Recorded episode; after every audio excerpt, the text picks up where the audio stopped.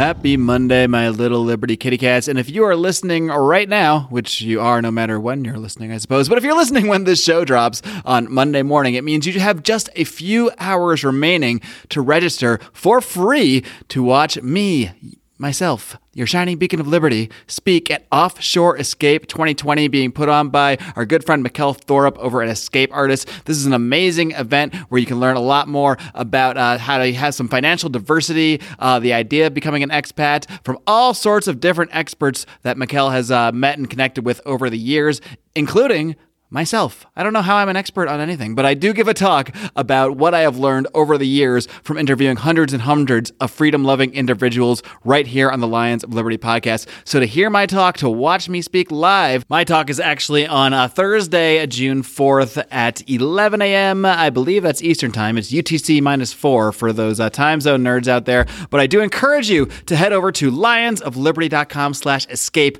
and get your free ticket right now. That's lionsofliberty.com slash escape. Welcome to the Lions of Liberty podcast. Here's your host, your guide, your shining beacon of liberty, Marc Clair.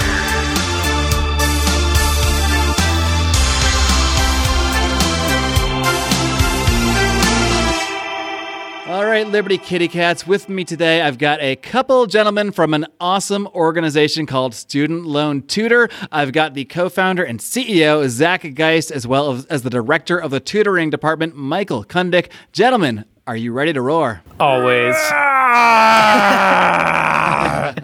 Awesome, awesome, guys. Uh, Zack, I'm going to start with you. Uh, a because I know a lot more about you because I heard an amazing two-hour interview that you did uh, with uh, with our friend Mike Brancatelli from Mikeadelic. I highly recommend checking that interview out. That was really, really in depth and really fun interview. But uh, this isn't about his show. This is about ours. So first, I want to get to know you a little bit better. Why don't you just tell everybody out there, kind of, uh, I guess the the non two-hour version of kind of how you got started in this whole thing, kind of a little bit of your background, where you came from, and, and how you ended up founding as a Student Loan Tutor.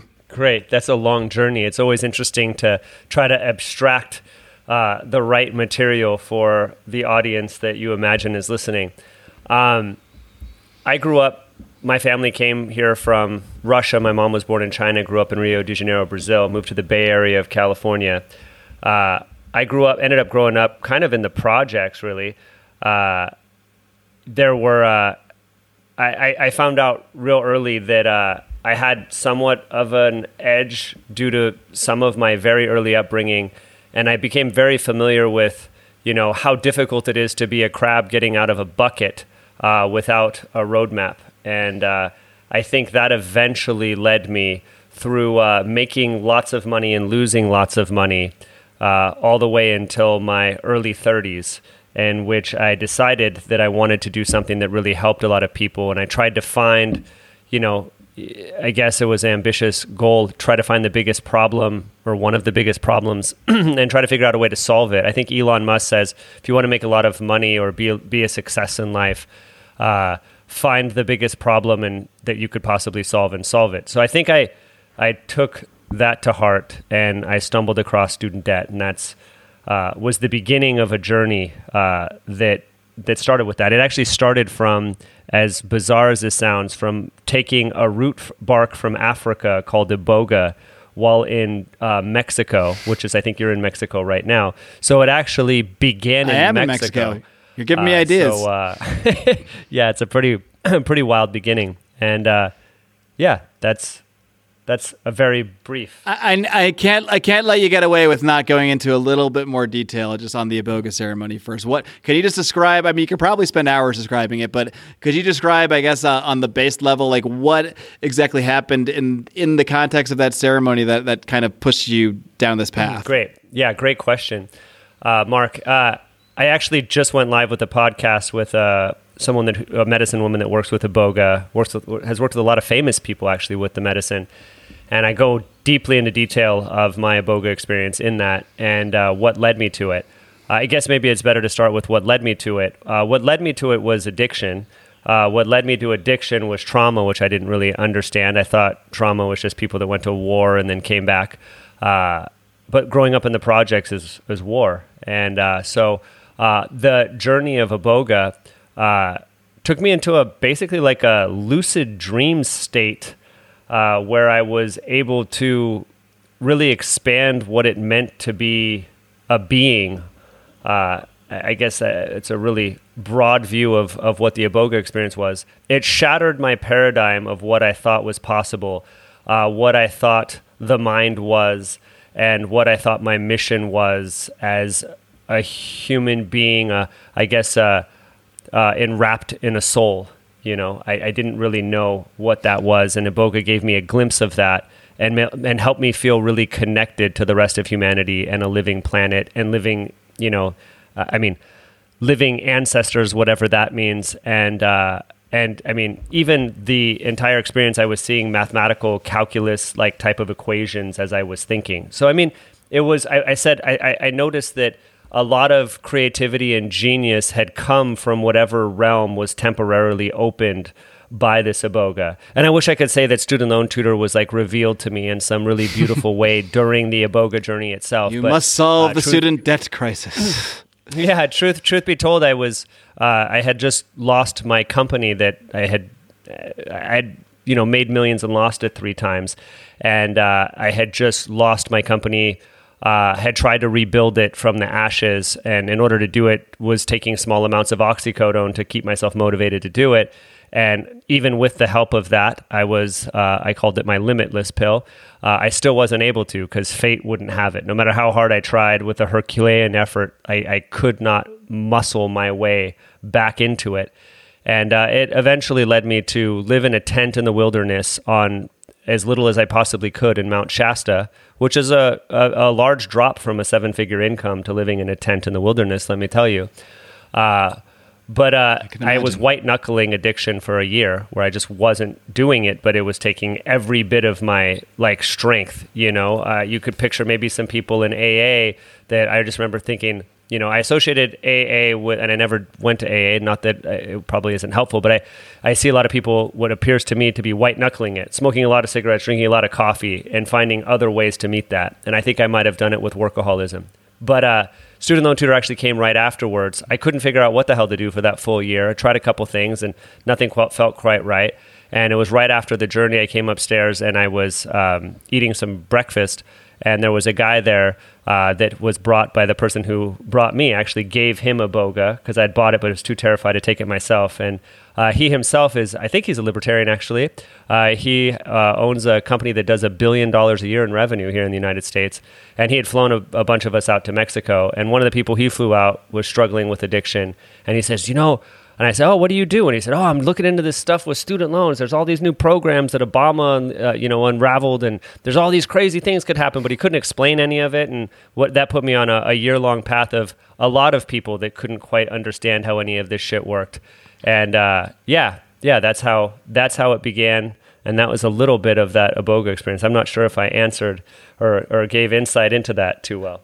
Well, yeah, I think it would be. I think you'd have to maybe uh, go into three or four hours of detail to probably really, really describe it. But uh, how, what I'll do is I'll link in the show notes for the show. I'll, i shit myself. I'll tell you that. I shit myself on it. I threw up, and when I threw up, I was throwing up what I believed into uh, an open human skull, and I was throwing up bugs and all of that. And uh, the person there was a, a, purple gorilla holding. He's gonna skull. link the episode. All right. Yeah. He's gonna link the episode. No, I like I like this stuff. Now I've now I've got a good soundbite to Hopefully you weren't eating while I while I said that. Oh, that, that's good stuff. I, w- I will link to that podcast if you shoot it to me in today's show notes. Uh, Michael, what about you? Can you tell us a little bit about your path uh, to sort of where you are now, how you ended up meeting up with Zack and, and getting involved in, in the student loan issue yourself? Absolutely. Um, I never expected to be seen as uh, an authority on federal student loan repayment. I actually have had a huge passion for permaculture and community building and organizing for the last uh, almost decade.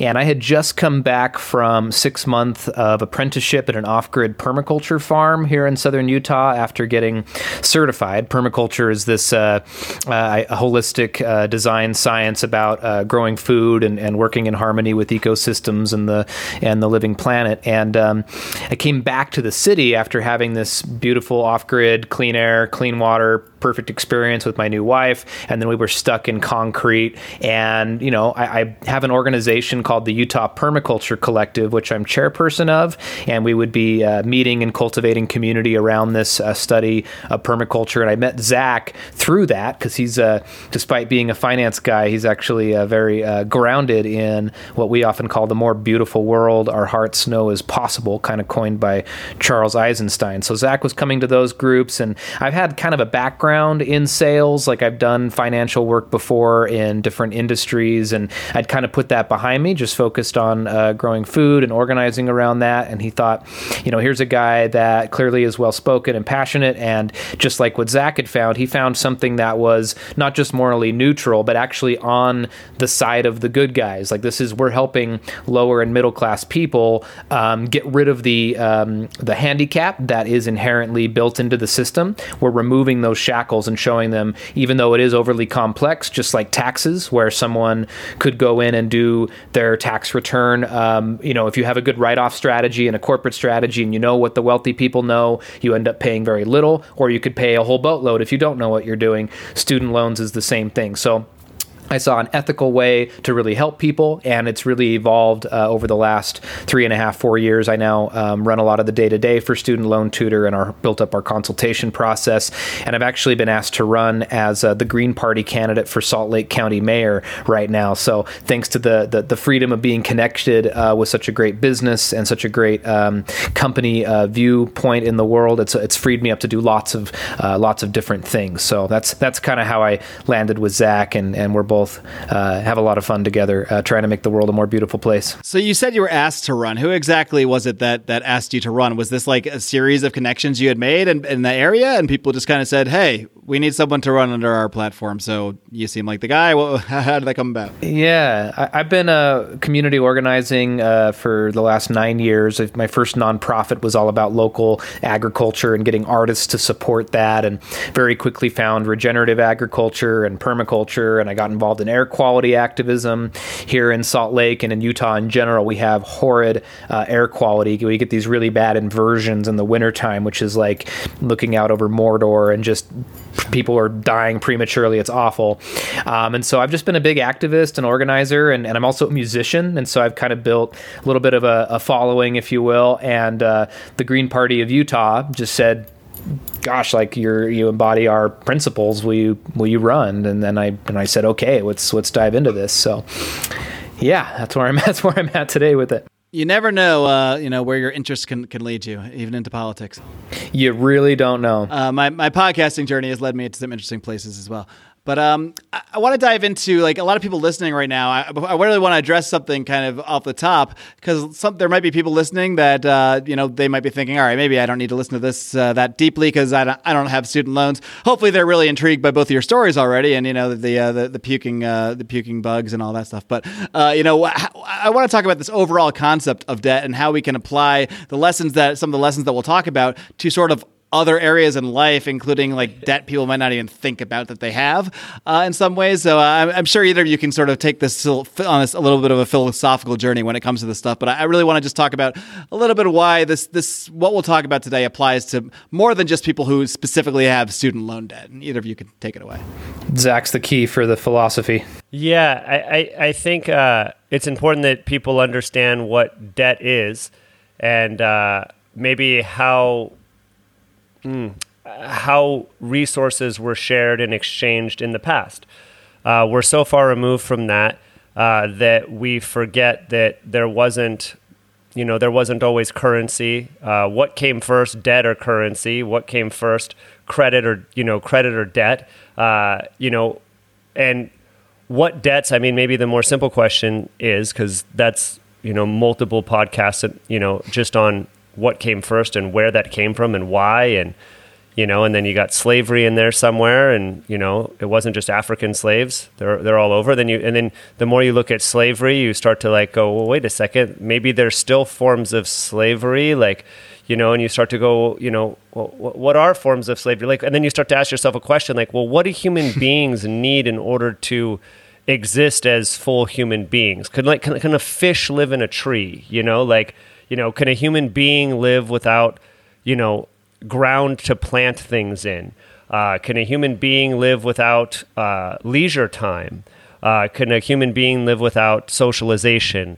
Uh, can a human being really live a full life uh, without uh, healing from past trauma and like having the time to be able to integrate that?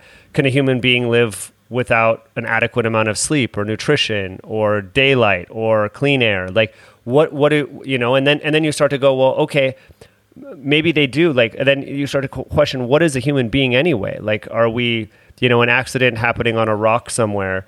Uh, that are trying to maximize our self interest uh, and hopefully live as much of the quote unquote good life, however we see it in an entirely subjective way, and then die and uh, maybe throw a kid onto there somewhere if that was kind of what we what we thought was a good idea.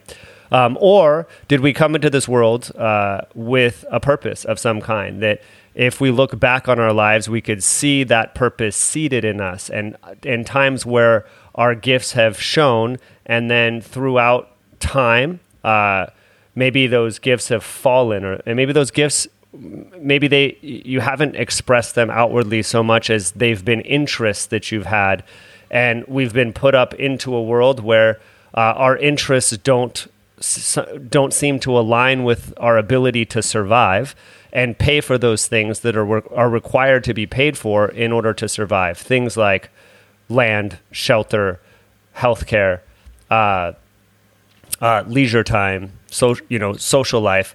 Uh, these things that are you know come with a price, and uh, and I guess uh, I, I want to point to maybe animals because that's a good example. Like you know, uh, you think of a squirrel or a bird. You know, it comes into this world. That ha- if it survives the hatching process, uh, it now exists in a world that has air and trees and worms and stuff, and it, and it goes through its world it, through its life being a bird.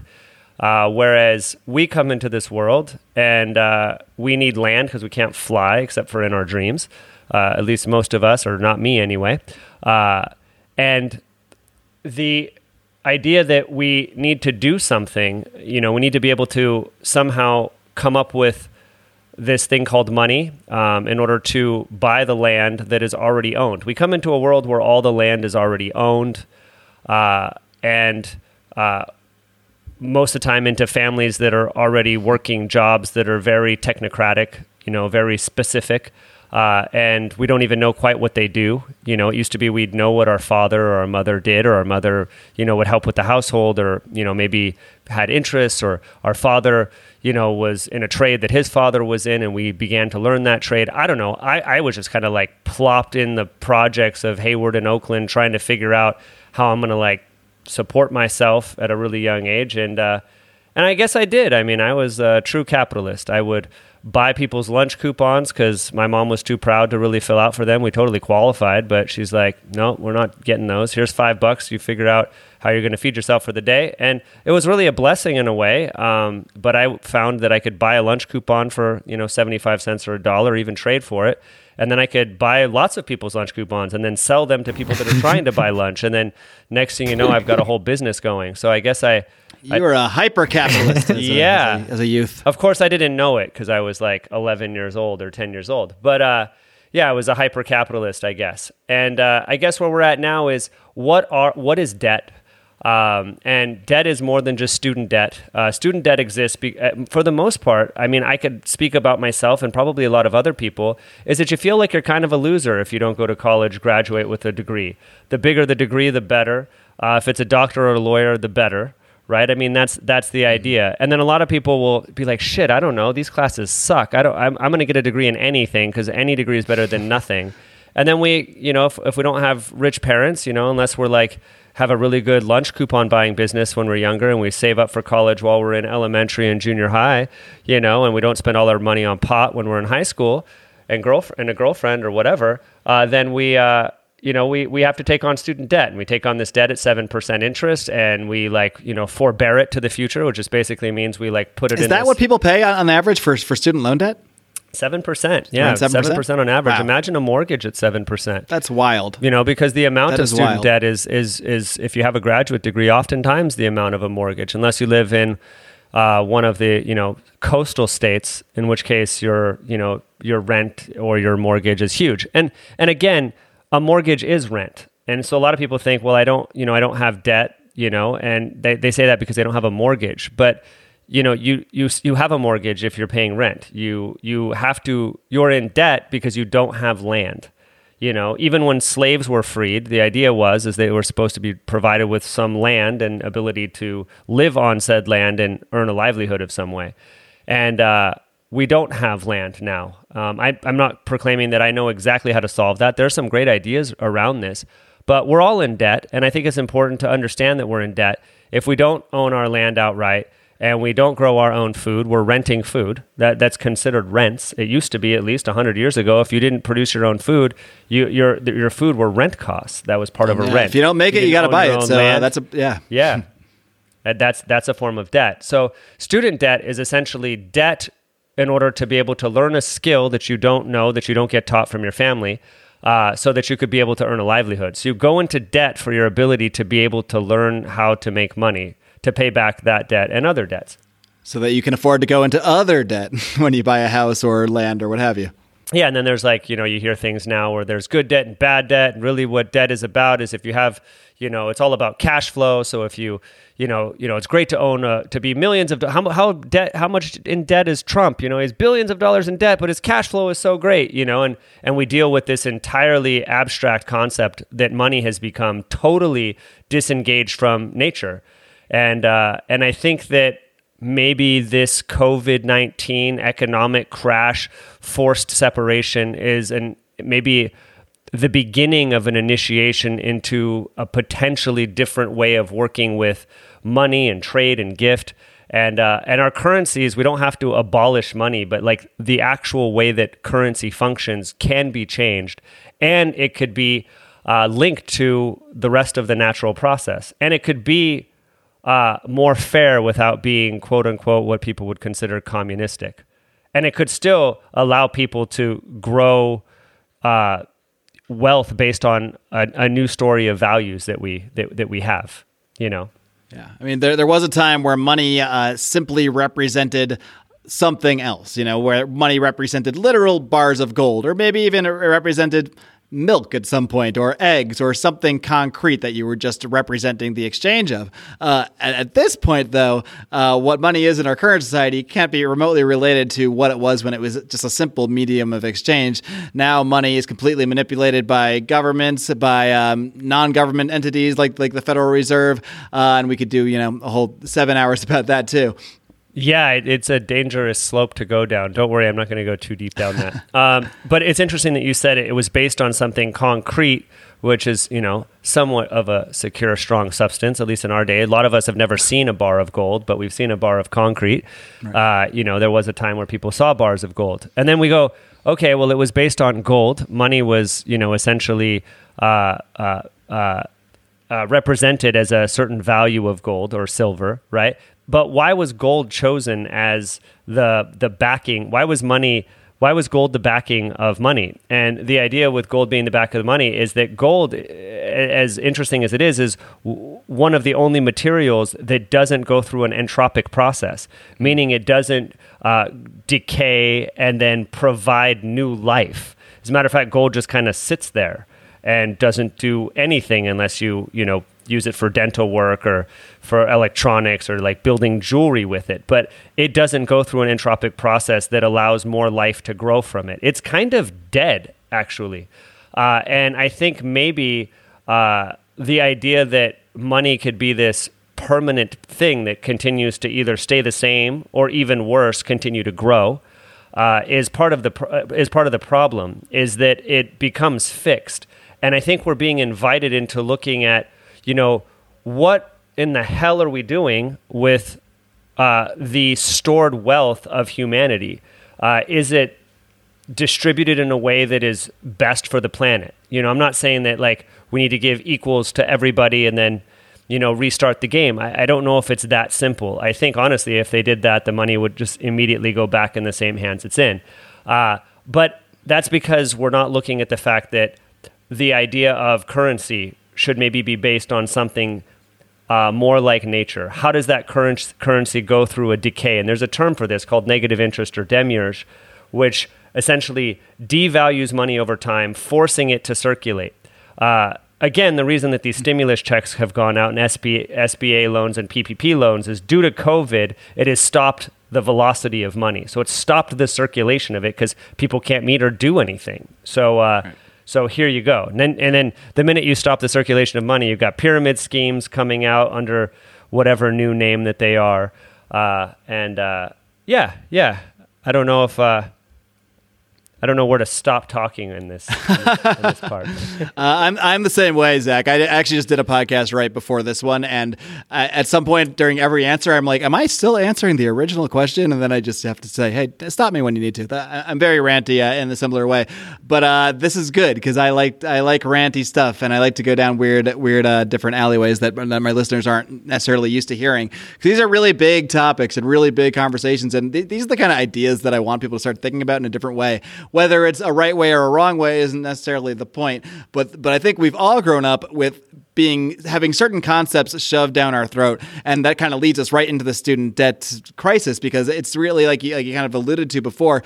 Uh, it's become something where it's part, it's all part of the package of this American dream, where what you do is you go to school, then you take out debt and go to college, and that's not going to be a problem because you're going to make enough money to pay it back. So don't even worry about that. Let's just shuffle that to the side. Then you're going to get a job for a company and, and put a lot of your money into a 401k because the stock market is the absolute best place to put your money, and we're going to give you some tax breaks, so that works out. And uh, we want you to save your money though, because eventually you're going to need a down payment for a loan on the house, so you can go into even more debt. And this is this, this, this cycle continues in, in every stage of our life if we just go along with what we're told to do, with what we're basically programmed to do from the beginning. Uh, Michael, I don't want to shut you out here. I'm curious if you have any kind of thoughts. If you want to kind of segue a little bit into the actual like like our current student loan crisis, if you could maybe give a little background on kind of maybe some of the steps that got people to where we are are, like that got people to the point where there is such a massive amount of debt simply in these, what for many people now, especially millennials, are finding out are essentially worthless degrees. Yeah.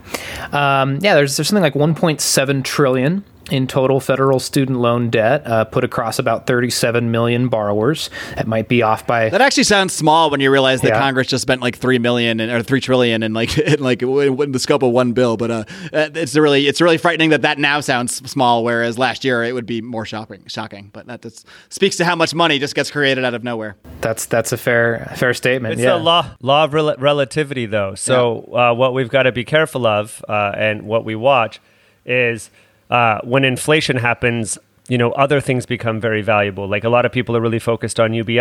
Uh, you know, this stimulus looks a lot like universal basic income. You know, what type of social dividend should Americans have for their participation in America that has become, whether you think it's a great country or not a great country, whatever country it is, it's become this country. What, uh, based on its wealth, should people receive some type of dividend? Like, has anybody other than Jeff Bezos and the investors in Amazon contributed anyway to the success of Amazon, for example, but on a larger scale of the country of America and uh, of the United States. I can't say America because they're South America, Central America, as you know, because you're in one of them Mexico, now. So, America. Yeah, exactly. Uh, wall or no wall, uh, it's it's still there, part of the same continent. Um, so the uh, the concept is though, if if UBI did get released, Universal Basic Income uh, it would have to be fixed against something else. Otherwise, what we run into is real estate would then climb up to absorb the new uh, the new money that's gone in there. Inflation essentially would just uh, swallow it whole, and uh, and I think our currency system and our economic system needs to be based to protect that from happening, to protect mass amounts of accumulation from getting stuck and from not uh, uh, serving humanity and this planet. Because you know it might serve some humans, but if it doesn't serve the planet as a whole, then we end up in the mess we're in. But I just totally hijacked the conversation from. No, you're great. Another another relevance number to try to ground that is I think it'd be one in ten Americans have an average of about thirty thousand in federal student loan debt. So one in ten people you know are, are carrying that weight. Um, and it's it's a it's fascinating because it's one of the only areas where our federal government is actually truly profitable. They're making a ton of money off of this 1.7 trillion accruing at six seven percent average interest rate. And one of the things that people, you know, some have kind of heard this when they get burned on it, but basically they've made it nearly impossible to have your federal loans discharged in the normal bankruptcy process, which is um, not uh, not fair and really kind of unconstitutional if you want to kind of get down to how that's how that's uh, worked out. And so it's interesting though because it comes with um, a really bright side of things where almost everyone I run into with federal student loans is either avoiding their loans to great detriment. Interest is getting piled on and compounding, and every time they look, it's bigger and scarier. I, I know people that had six figure debt that mm-hmm. just gave up at some point because they said, I can't keep up with this.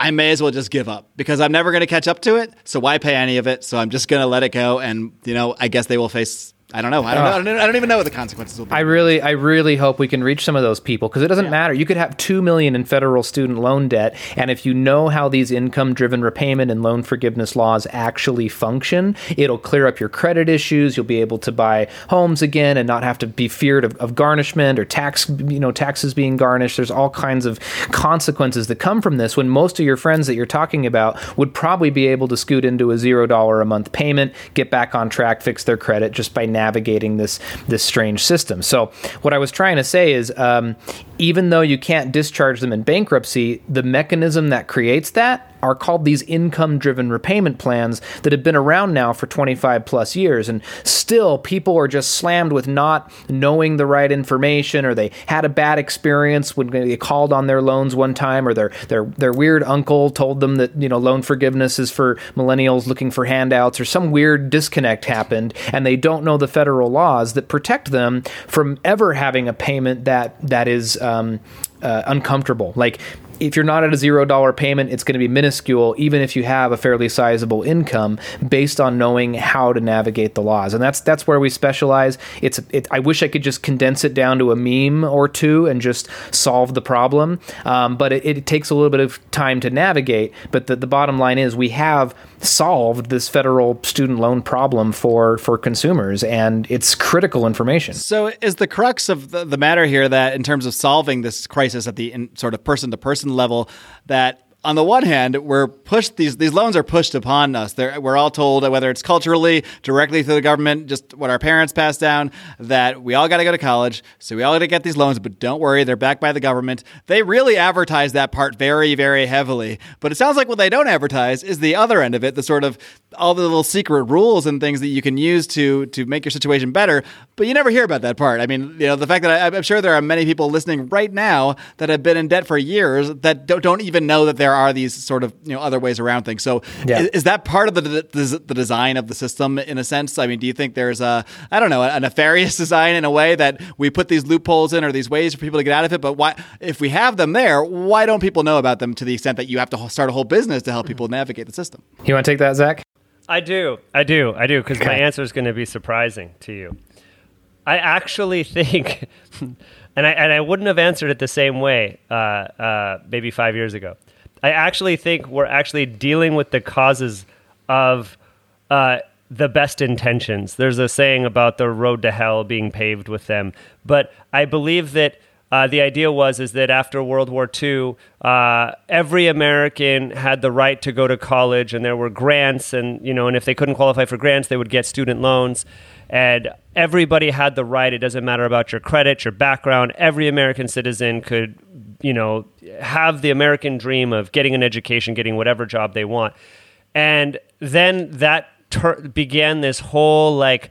Uh, you know, you must do it. I'm entitled to it, uh, and and you know, and then that turned into uh, other schools, for-profit schools, coming in and saying, "Well, we have all this federal money that anybody could qualify for. All we got to do is sell people on why they should be a you know vet tech or nothing against vet techs. We need vet techs, but whatever you know." profession that is and you know i remember seeing these things as a child on television and all of a sudden it was completely disassociated from any level of accountability. And i'm not saying accountability from you know people that grow up in inner cities or people that grow up in you know rural areas that take on this debt but accountability of these schools that are run by you know CEOs and and, and investors and and I, I mean Trump University. I mean uh, you know there's uh, you know there's things that get called school they qualify for federal funding and uh, and yet they don't have any they're not linked with the student in their ability to actually earn the income to pay back the debt. So it's kind of like I remember a South Park uh, cartoon once where it was about underwear gnomes, and it was like, you know, steal underwear. That's step one. Step two, and step three is profit. And they never get to quite what step two is. And so the idea is that every American There's something missing in the equation here. and I think it's beautiful. I think you know it's it's beautiful if you have a really successful, financially successful country. Uh, granted, it's built on the backs of a lot of people that may not, you know, do they should they have some type of social dividend, but um, you know, at least enough to survive. Uh, and not be worried about survival needs. Because I could say a lot of the the real stress that comes and violence and crime comes from survival needs. But uh, I'm trying to loop this back in. Somehow. I want to. I want to. I want to Yeah. step in a little bit, Zack. Step in, Um, Michael. um, the cost of schooling has gone up double compared to the regular rate of inflation. And the schools are kind of in this catch 22 where they're attracting students and saying, oh, we have this level of success of our students afterwards. They don't want to admit that they're giving loans that are far in excess of the likelihood of the income potential of their students. And so they're not, um, their, their narrative is just like preventing them from having a professional uh, assistance with the loan. So the, the schools take no accountability. They don't teach people about loan forgiveness and income driven repayment at all. Um, and then on the federal government side, the laws really are complicated. Like the first form of this came out in the mid 90s. There's now six different loan forgiveness style plans that you can choose from. And it's not the federal servicers themselves are generally, you know, 12 to 14 an hour employees with no background in finance. They're reading stuff off a screen. They can't handle. managing 47 million borrowers. Yeah. Managing 47 million Yeah, borrowers. um, and they're not they're not trained enough to give. And, and when you have the difference in someone's output, where they might pay you know less than what they owe a long time from now, or they're going to pay double at huge monthly payments, like it's an insane amount of money at risk, and people are putting their hands in untrained staff, and it's it's really frustrating. Hey there, kitty cats. I need to take a quick time out here to tell you about another awesome libertarian podcast. This is our good friends, Nate and Charlie, over at Good Morning Liberty. These son of a guns, they do this thing five days a week, and they absolutely kill it. Uh, these guys are both musicians, and they both actually own a business working in the healthcare IT industry. So they've seen a lot of what goes on in a, a highly intervened in market like healthcare. So they have a lot of great and they really do a bang up job talking about current events and really speaking to a lot of the news that's in the headlines and filtering it all through the ideas of liberty and kind of uh, shutting down socialist solutions that come up. So you can find more by subscribing on all your favorite podcast app. Wherever you listen to this one, you can probably find, not probably, you can definitely find Good Morning Liberty, or you can check out their website, bernielies.com. What a great name. Head over to bernielies.com or search for Good Morning Liberty. You are not going to regret subscribing to this awesome show. I just want to follow up on one thing you said, Michael, real quick. Is that you know about, pertaining to the cost of school and how you, how you said it's doubled? Like, what do you think, from your perspective, contributes to the, that cost increasing so much? Because it can't be just the cost of the facilities, the cost of the teachers, or maybe it can be, but It is. It's the for-profit schools competing. I don't mean to hijack this again from you, Michael. It's the uh, the, the for-profit schools are essentially uh, driving up the bar. So they will say, you know, we have this cool. Uh, I mean, just think of Arizona, for example. Uh, what attracts you're essentially marketing to 18 year olds what attracts an 18 year old to want to go to your school if they can get into harvard and yale great but outside of that it's like what is the most cool you know uh, dorm rooms what is the most cool event auditorium you know what is the most cool Where's you the know, best party football school? arena where's the best party school right so Which I've, I've always thought, you know, I, I partied in college quite a bit, but I, ever since I, you know, I left college and worked professionally, and I, I met people that did what I do, uh, that some of which have degrees, some of which didn't. I started to think, man, I could have just probably moved to that town and partied without paying without paying all that money. Yeah. And and if you know that your all of your students coming in can get uh, huge amounts of federal student loans, basically infinite amount of graduate loans if you're um, going for a graduate degree, then it's really easy to want to up the price of your school when you know that will for sure get funded regardless of someone's credit history too. And I think that's part of the crux of the pricing problem there because, you know, these schools can raise their prices all they want and promote themselves as giving value all they want, but at the end of the day, if people don't have money for it, they're that they're going to be mitigated in how much people and their, their price will be mitigated naturally in in a for in an actual market where people were limited in what they can pay. But when you have the federal government basically just saying writing these checks for however big they are, there's really no constraint to, like you said, on, on what they they can charge. Yeah, and you got to remember that just like a competitive market, like a competitive job market or a competitive dating market, the schools are in a competitive market for the students. And if they don't have the best campuses and the latest cutting edge theater and all of that shit, then uh, you are not you're going to be struggling to have students and you're not going to have full attendance so they're put in a kind of a double bind situation where they're actually struggling oftentimes financially because they're continuously improving the facilities in order to essentially market to 18 year olds to justify their their prices for whatever you know if, if you're going to have a, a really expensive tuition you have to be able to say you have to be offering more than an education because everybody's offering that. You got to be offering whether it's a nice campus an awesome football team uh, your connections or whatever that may be they have to add in all this extra marketing in order to justify it. Totally, and some of those things cost a lot of money, and uh, they the schools are like, you know, uh, I don't know, like I, I think of like they make them cool, you know, and sometimes that there's a lot of there's a there's a expensive price tag to the veneer of uh, making something look really cool. And it creates a competitive environment for the schools, which then charges them to have higher tuitions. Uh, and again, I guess maybe the, the more challenging thing is is why in the hell does somebody have to listen to Lions of Liberty podcast in order to get some insight on how to repay their student debt in a way that makes sense that doesn't that doesn't lead to a life of you know kind of uh, peonage or indentured servitude in some way, or at least the feeling of I mean, that. Why isn't this part of the package from the upfront? You know, here's what loan you can get, and here's all the ways you can, you know, mitigate what you pay. I mean, that they only give you half of it. It seems. Because the buyer would beware if they're told, "Hey, this is the average amount of people. This is what you're really going to make after you graduate. This is what the average person makes. Uh, this is what your life's really going to look like." Because to tell them about all the ways to get out of it and all the ways to navigate things, you have to first admit that you're going to be saddled with a bunch of debt and you're going to have trouble getting out of it in the first place. Uh, exactly. Yep. Yep. And uh, and that's and I think that 18 year olds don't want to swallow that pill, and they essentially haven't had to. They end up having to swallow the pill later, which sucks. You know, like. You know, they say, "Oh, millennials." You know, I'm from Generation X, right on the borderline of millennial. I'm 40, and you know, it's uh, you know, they say, "Oh, millennials." You know, they're lazy or whatever. Well, I, you know, I don't know. Maybe that's you know, partially built into all of what's going on, but a lot of it's the fact that the cheese has moved. The opportunity to be able to own a home unless you work for Facebook or Google or can become a doctor. You can't go get a blue collar job without going to school oftentimes these days and be able to afford a home and like raise a family. Like it's just virtually impossible. You end up, you know, having to move to Mexico or something in order to be able to do that well.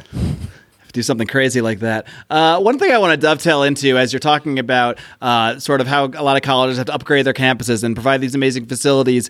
How do you see what's going on now? The the uh, with the coronavirus um, response, uh, and just the general fear that is embracing much of the populace with this stuff, and the fact that mm, these universities are now allowing you know you know uh, the ability to take these classes from home, do your work from home, do everything remotely.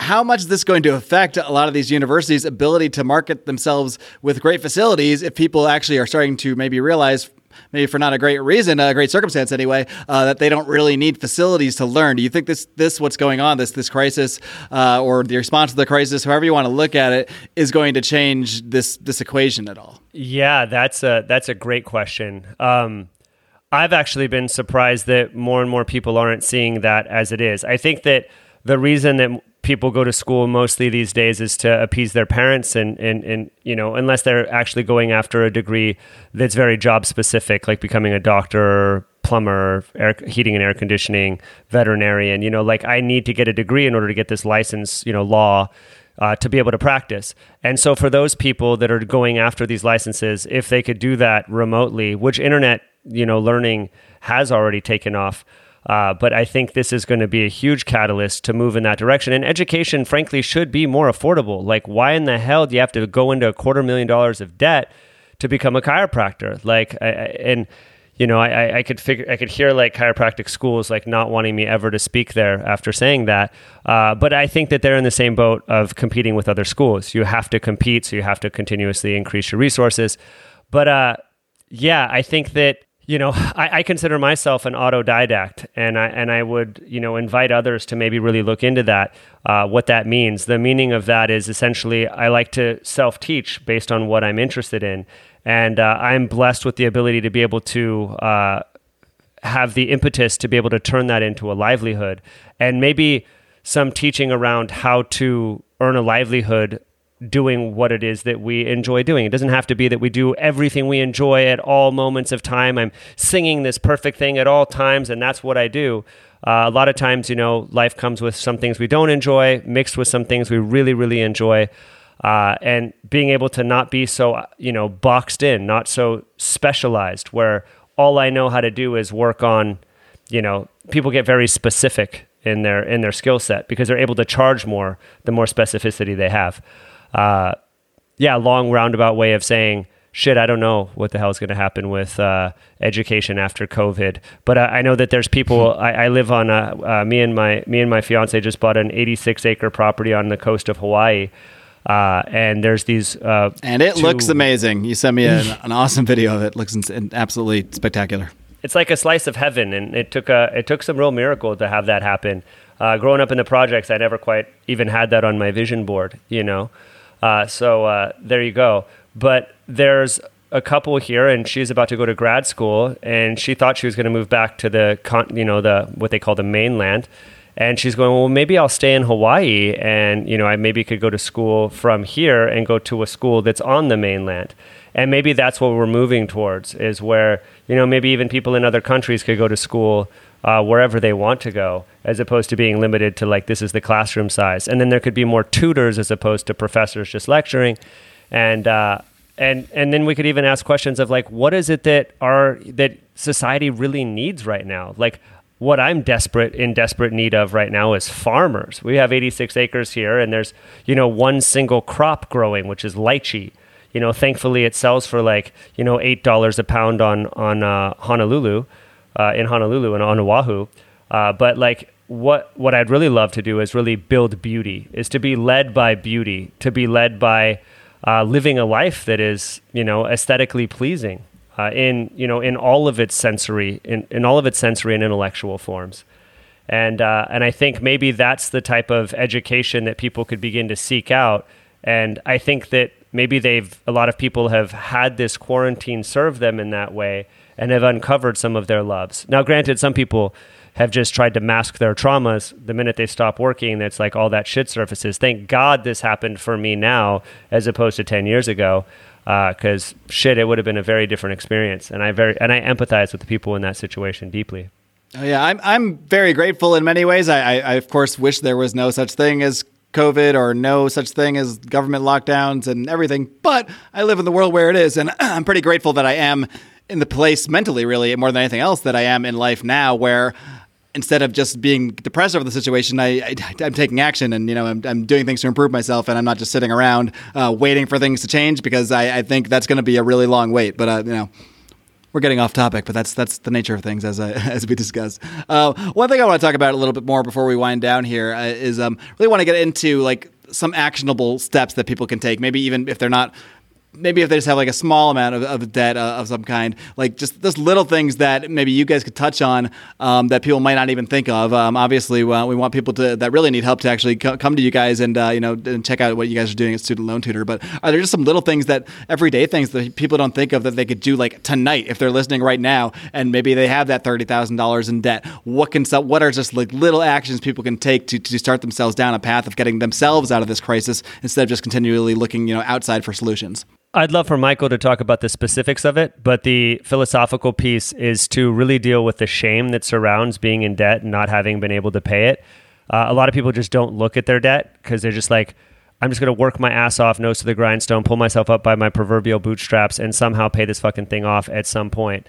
And uh, and I use that very loud language because you know that's kind of the aggressiveness that we have with ourselves, or we're taught to have with ourselves, and to not really be gentle with ourselves, and because uh, maybe it's looking like it's you know an excuse. Uh, so I guess really work on the shame element of like understanding that you were brought into a world where everything's kind of owned already, and you know that's just the way it is. Bitching about it and all that's not going to help too much, but you know feel that, feel that, and then feel okay with trying to find a solution because oftentimes there are there there is a solution to student loan debt. Our phones should be blowing up off the hook at all times. We should have a line across state line for people to get help with with with student debt. If people are logical and rational, it makes complete financial sense in every way to call us and get help with your student debt, and also to call and get help with taxes, and also to call and you know get help with a lot of things. But the reason people don't seek therapy, that they don't seek marriage counseling, is due to shame generally. So deal with the shame piece. But on the actual practice practical side, yeah, Michael, what what can they do? Uh, I'll try to make it as as brief as possible. Unfortunately, it's it is kind of overly complex, but the element here is you want your loans to get on track for forgiveness. So, uh, everybody that has direct loans right now has been put in because of the CARES Act. They've been put into a, a temporary suspension of interest and payments for the next six months. That should give people a big clue that their debt is not nearly so concrete or um, uh, f- terrible as it might first appear. Um, anybody who's been going down this road needs to be aware of the income driven repayment plans that are available to them and to enroll immediately, especially uh, during this kind of unsettling times. You might have income disruption, whatever. It doesn't matter what happened on your last year's taxes, for instance, when you're talking to them about documenting income or household size. And it is stressful, right? It's really stressful to fill out government paperwork and wonder if you put the right box in and, and all these other things. Um, the Department of Education ultimately is is this kind of debt is actually fairly benevolent and it's really, really favorable. It's the best kind of debt you'll ever have. Um, some tips on this are make sure you have direct loans. If you don't have them, um, often it's a good move to consolidate all of your non-direct loans and have direct loans. And then of all the different, but not always. But not always. If you have older loan types and you've been on a course for, for five, ten years, it might not be advisable. It gets complicated. But if you're a more recent graduate, you probably already have all direct loans. In which case, what plan do you want to go into?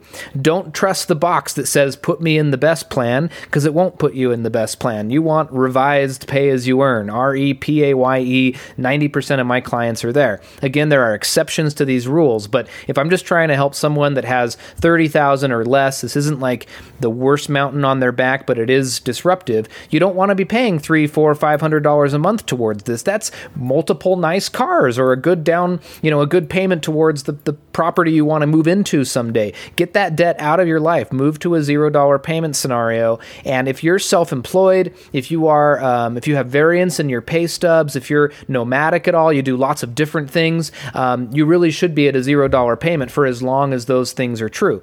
If you're making quarter million a year as a as a as a vet somewhere, you're probably going to have above a zero dollar payment. But the fact of it is, even those people probably have really enormous graduate loans and need this. So it's it's hard for me to boil it down uh, super super concretely. But if you have a small amount of debt check if you have direct loans, get yourself into revised pay as you earn. If you call the servicer and they're saying that uh, everything you just heard me say doesn't sound true to them, it's probably because they were hired yesterday and they woke up on the wrong side of the bed. You, if you if you have the experience and time for this, you can call your servicer five different times and ask the same question and get five different answers. Unfortunately, it's really really pretty messy.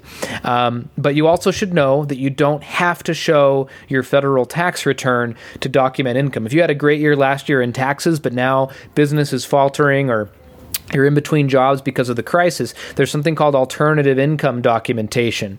And you should know how they both work so that you can always have the lowest payment.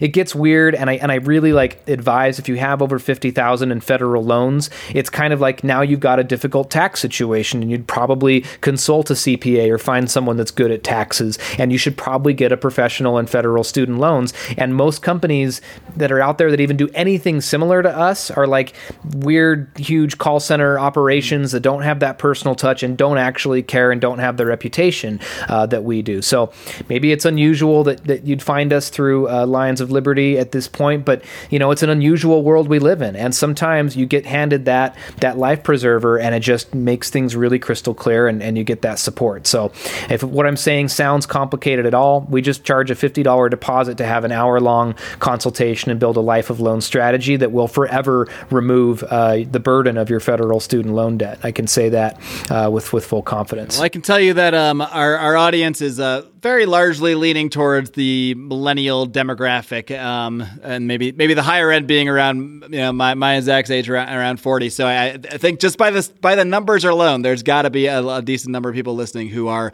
uh, affected by this in one way or another. And and these ones, you know, younger borrowers are starting to hear more that there's income driven repayment plans and there's some options out there for them. Um, but you know, most people's experience is they come out of school, they don't have much income, the zero dollar payment comes easily if they get if they even find the right plan to go into. But then a couple years later, they throw a big uh, a big year on their taxes, and their payment goes through the roof, and they have no idea how to navigate that. And it's just like it's so nice to know what the rules are from the get go and have a life of loan strategy in place so that it's just never an issue for you.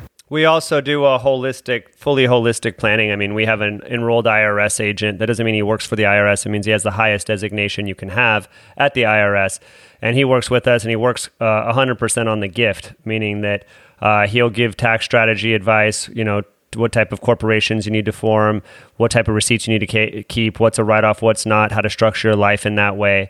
And you could pay him whatever you feel that that value is. And he saves people, you know, gosh, I don't know, tens of thousands of dollars a year uh, all the time doing that. So uh, uh, we look at this problem of being in debt as a holistic problem. I mean, it's not just student debt. You have to pay taxes as well. You you know, I wish I could solve the real estate problem. I lucked into 86 acres, but for a lot of people, you know, that's a big challenge to get in there without burying yourself and having no money left over at the end of the month. So yeah, when I solve that, I'll be back on this show and I'll tell you.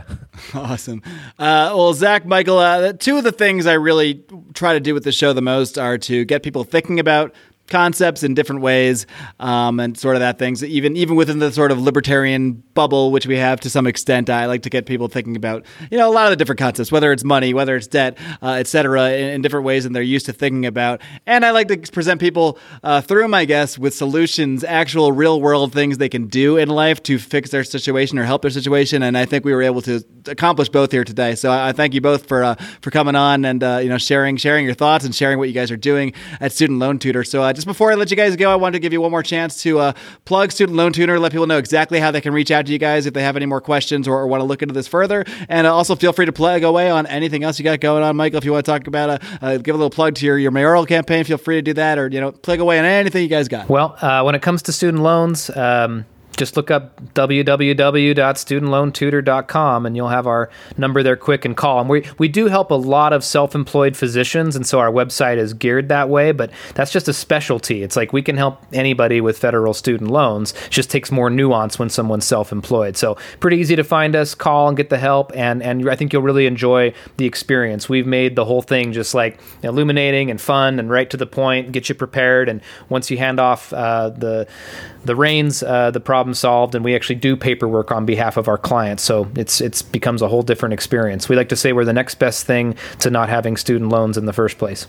Um, as far as uh, you know, just the, the vision that where I think we're sharing about like the future of debt and and, and the more beautiful world that's that's in our hearts. Like um, I, am under uh, Michael the Mayor in Service to Life uh, is is the uh, page that I run um, here on Facebook and um, michaelthemayor.com, and it's just about you know really bringing government transparency bringing ecological priorities back into play, bringing our communities back together, um, using opportunities like uh, COVID 19 to, to bring our, our neighbors back into communication with another, one another. And, you know, I really believe there should be a, a neighborhood center within walking distance of every neighborhood where people can have mutual aid and learn gardening and share tools and share resources and even share best practices about finance, whether it's getting screwed on student loans or getting screwed on taxes or whatever else. We need to start opening up and being more transparent. And this is a really important time as we're shifting uh, with COVID 19 and, and with this pause in society. We can finally get to the bottom of some of these things that have been really uh, huge uh, monkeys on our backs. So definitely encourage people to, to get connected and, uh, and make a difference wherever they may be and to start talking about their traumas, whether it's financial or anything else. Let's try to find uh, some dialogue and some healing in all of this. Zack, feel free to plug away as well. Yeah, um, you could engage more with uh, with the different ideas that I probably touched on briefly here on Zeitgeist with Zack Geist. Uh, that's the podcast, Zeitgeist with Zack. You almost had to use that word uh, with your name. I, I had to. It was just, it was totally appropriate and, and totally unintentional with the name. Um, and then also, we've got some cool things coming up uh, with the land here. We have 86 acres uh, private road, private waterfalls, pools, ocean front. See, that's uh, something libertarians are going to love the private road. If there's one way to get libertarians on your side, is to talk about the private roads. Private road, hydroelectric power, so we're completely off grid. Uh, uh, we have river water that's run through filters coming from the tallest mountain on earth if you measure from the base, Mauna Kea. Uh, as well as uh, rainwater catchment. So we're able to catch rain here in, in Hawaii, which is cool because some places it's illegal to catch rain. Uh, and so, mm-hmm. yeah, we're going to we're starting the Rainbow Bridge Sanctuary where we bring people together to talk more about different ideas, like we've talked about here, retreat center, uh, as well as farm. Uh, and then uh, I guess kind of what I wanted to touch on is if any of your listeners were looking, we've been looking for years now for an attorney that kind of fits into the, you know, this mindset. Uh, maybe they're not super experienced, but they graduated and they have you know the ability. They're they're barred, and uh, you know, and they want to help out with student debt, and they want to help out with debt and bankruptcy, and uh, and just help our clients, uh, we would we're we're always looking for someone with the right heart, and that's been really difficult to find in the legal profession. It's almost like an initiation out of soul, in my experience. I'm sure there's some beautiful attorneys, but I have struggled uh, for a long time to try to find that, and a lot of that might be economic. You got a quarter million dollars of debt. It's going to be really hard to like take a job that your heart feels is right because it might not pay uh, what you think you should earn. Struggling through that whole process, but yeah, if you're an attorney and uh, what we do interests you, then you know feel free to reach out on our Facebook at Student Loan Tutor. Well, Zack, Michael, thank you so much. And I think, uh, as with about just about any crisis, whether it's uh, COVID or, or what have you, or whether it's a student debt crisis, at the end of the day, the only way to get out of it is by empowering people with the ways that they can help themselves out of it, or by helping each other out of it. You know, it's not going to come from from you know from some great leader from above just pointing to a solution and it happening. So I'm really proud to have you guys on uh, to talk about the way you guys are, are, are playing your own part in that. So thank you so much, guys. Keep up the great work. Keep on roaring. Thank you, Marc. All right, kitty cats. I hope you enjoyed my conversation today with Zack Geist and Michael Cundick of Student Loan Tutor. These guys are doing an awesome thing out there. They're finding a free market solution to helping people to solve the student debt crisis by helping individuals navigate the system and solve the problem on their own without calling for giant bailouts or anything like that. So I know you guys have, have heard, uh, you know, throughout the show today, probably a few things here and there uh, that you might have, you know, thought, oh, that I don't agree with what Zack's saying there about, I don't know, debt or what have you, or something about money and uh, or, or land use or land ownership or anything like that. But uh, you know that uh, Zack I, specifically, I, am only getting to know Michael uh, today. Uh, Zack, I've heard on a bunch of shows. I've listened to his podcast, and he is a really interesting guy that goes takes really concepts and brings them in a different direction. And I know a lot of what he's saying is definitely outside uh, what is normally heard in the libertarian sphere. Uh, Zack's not a libertarian, as far as I know, per se, um, but he definitely has some overlap. And regardless of what you think of some of their views in other areas, these are two guys who, in this situation, are definitely using capitalism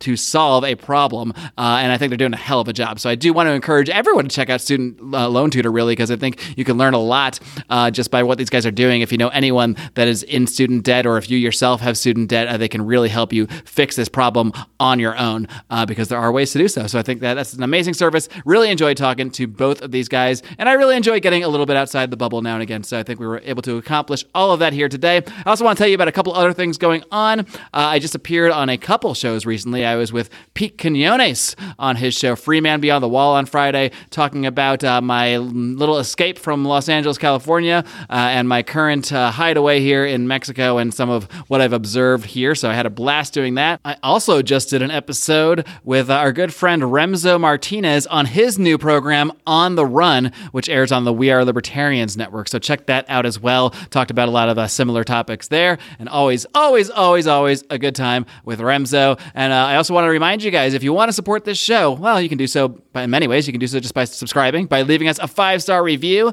on Apple Podcasts, on Stitcher, wherever it is you listen, by sharing the show. These are all free ways to join. If you want something more than a free way, don't forget you can, of course, subscribe, become a member of the Lions of Liberty Pride on Patreon over at patreon.com slash Lions of Liberty, where you will get all sorts of bonus content for as little as $2 a month. You can access our secret Facebook group and a lot of the live streams that we do in there. Uh, five bucks and up, you get access to all of our exclusive audio content, and it just gets better and better the higher you go. You get free merchandise at 25 a month. You get to join our week, our monthly uh, Mufasa calls, monthly Mufasa calls, that is. Uh, at 50 a month, you get to be a Nittany level supporter and produce one of our shows, like Tyler Colford did on last week's Felony Friday, where John interviewed uh, Lyn Ulbricht for the second time. A heck of an interview. Got to go back and listen to that one. But there are so many ways to support, so many ways to join the Pride. You can also donate over at lionsofliberty.com slash donate. Uh, we have a ton of links there to uh, donate via cryptocurrencies, as well as uh, you can also donate on PayPal at paypal.me slash lions of liberty. So there's no shortage of ways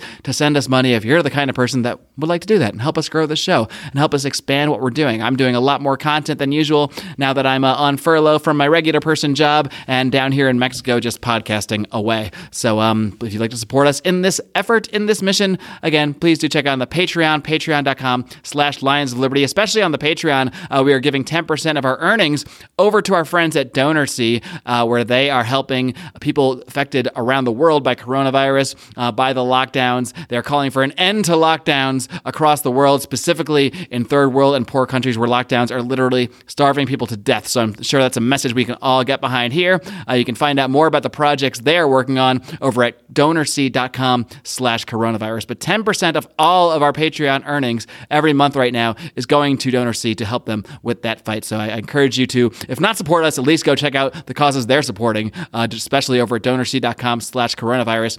Pick a cause you like, send a couple bucks yourself because a couple bucks, a couple US dollars literally do go a long way uh, to helping people in a lot of these countries.